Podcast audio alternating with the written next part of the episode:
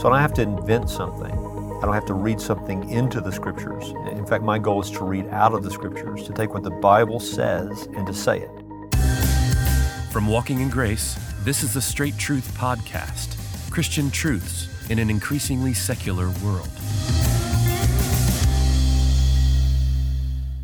Next question, Pastor, is about preaching Christ from all of Scripture. There seems to be a renewed interest in this, at least over the last maybe two decades. And uh, some will say that we should preach Christ from every Scripture, especially mm. thinking about the Old Testament, of course. And, um, and even that, you know, your, your sermon needs to be saved if you're preaching from uh, uh, Deuteronomy 6 or whatever you might be preaching from uh, you still need to be preaching Christ or preaching uh, the gospel. And yet, there's another sense in which uh, some people say every scripture, every verse is about Jesus in one mm. way or another. Of course, that takes some explaining.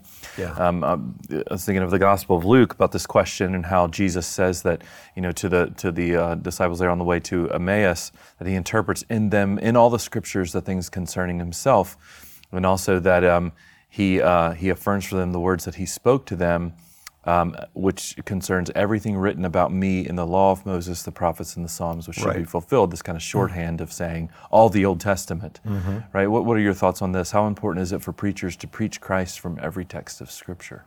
Yeah, it's important to preach Christ from every part of Scripture.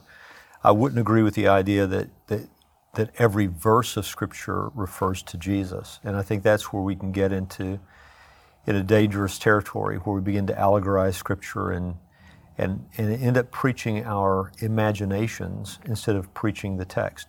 And one of the things that, that helps me, I regularly remind myself no one is more interested in magnifying God's Son than God.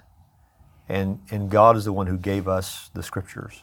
And so if I'm faithful to say what the Scriptures say, then I'm doing the will of God with respect to magnifying His Son. So I don't have to invent something. I don't have to read something into the Scriptures. In fact, my goal is to read out of the Scriptures, to take what the Bible says and to say it. Organized in a way that I teach it well and I explain it well, but I'm not trying to do more than simply say what the Bible says. And so I, I don't see Jesus in every verse of Scripture, but as he said to the disciples on the road to Emmaus, every part of Scripture has reference to him. So it's not every verse, but every part of Scripture. The law, the prophets, the wisdom writings, all of it had to do with him, a relationship to him.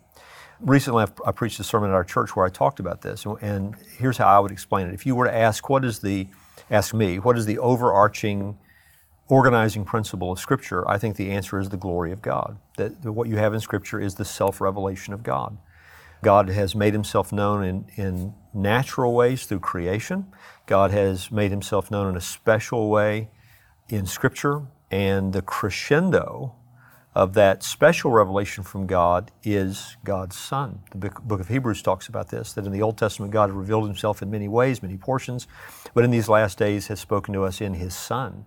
So the high point of God's special revelation is, is Christ as Jesus said in John 5:39 to the Pharisees, you search the scriptures for in them you think you have eternal life, but they speak of me. Mm-hmm. So it shouldn't surprise us that as God glorifies himself, makes himself known in scripture, the high point of that self-revelation would be his son, that his son would be related to everything we find in scripture. So I don't believe in a, a Christ, Christocentric interpretation of scripture. I believe in grammatical historical interpretation of Scripture. But I do believe in a Christotelic sense of reading the Bible. How does this section relate to God's revelation in His Son? How does it relate to God's redemptive mission in His Son? And we do preach Christ. I mean, this is what we do. I, I think about 1 Corinthians chapter 1, verse 18. It says, For the word of the cross is folly to those who are perishing, but to, to us who are being saved is the power of God. Paul able to, to give us a shorthand description of his preaching, and he, he describes it as the word of the cross, right?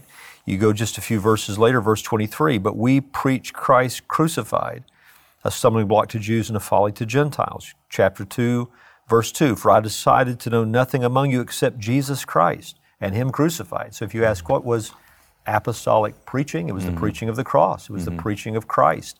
In fact, the gospel is referred to as the gospel of Christ. It's also referred to as the gospel of the glory of God, mm-hmm. which accords with what I'm, I'm talking about. Mm-hmm. So, God's glory on display in His Son. 2 Corinthians 4 talks about beholding the glory of God in the face of Christ Jesus. Mm-hmm. So, God making Himself known, and He is known in His Son. In fact, right now, human beings can only know the living God in and through God's Son, the Lord Jesus Christ. Without Christ, you don't have the Father. If you have the Father, you have the Son. If you don't have the Son, you don't have the Father. So, our task, I think, as we preach the Scriptures, is, is to ask that question How does this relate? Uh, What, what is God saying in this context?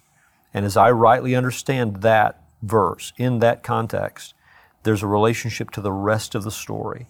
And from Genesis to Revelation, God is making himself known. And the high point of God making himself known, the, the crescendo, is God's revelation in his Son, the Lord Jesus Christ. And so I'm asking, what relationship does this section have to that story, which is, which is the organizing principle throughout Scripture? So, in what way would you say Genesis 1 is about Christ? Talking Or about the maybe, creation Yes, speaking maybe Christotelically Yeah. towards God. How would you connect that? Well, we're told in the New Testament that everything that God made, He made through His Son.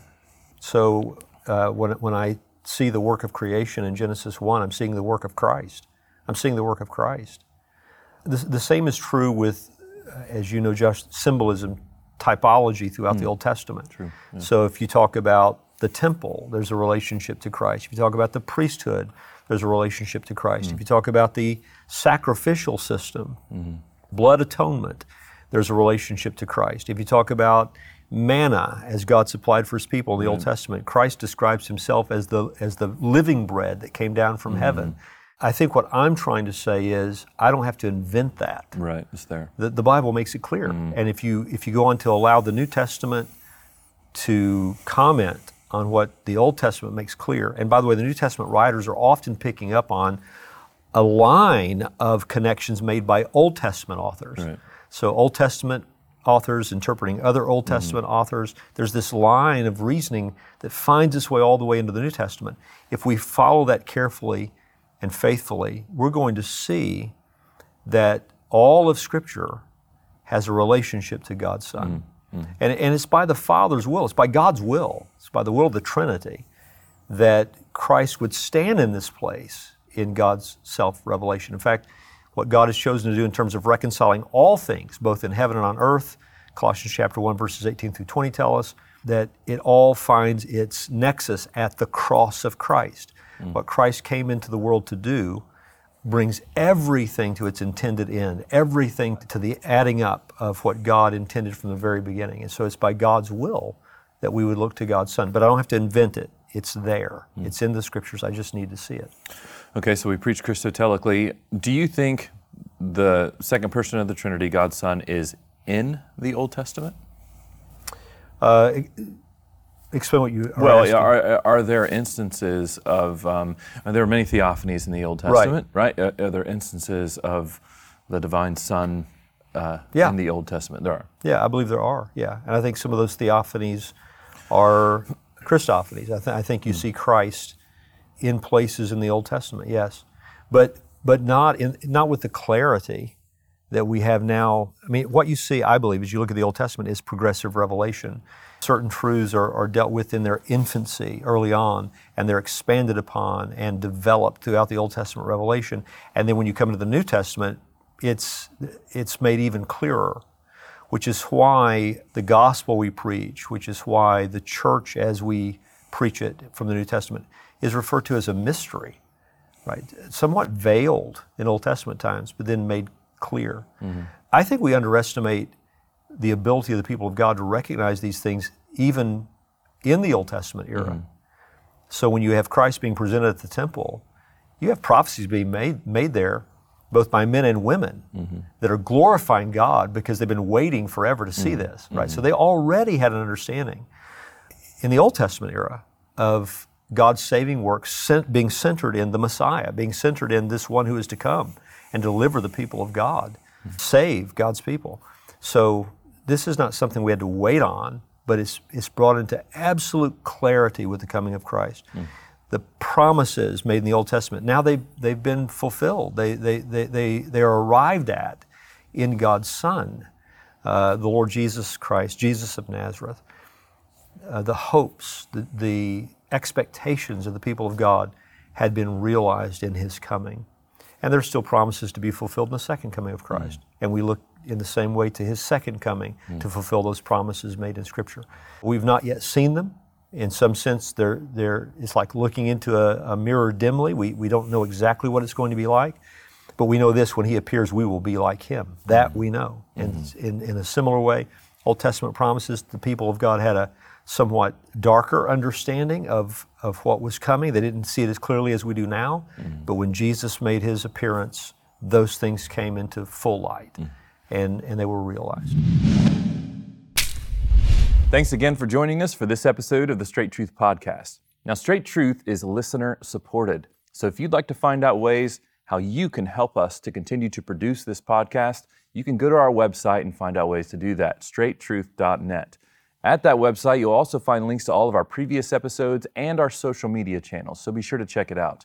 Straight Truth is a production of Walking in Grace Ministries, the preaching and teaching ministry of Pastor Richard Caldwell. For more information, go to walkingingrace.org.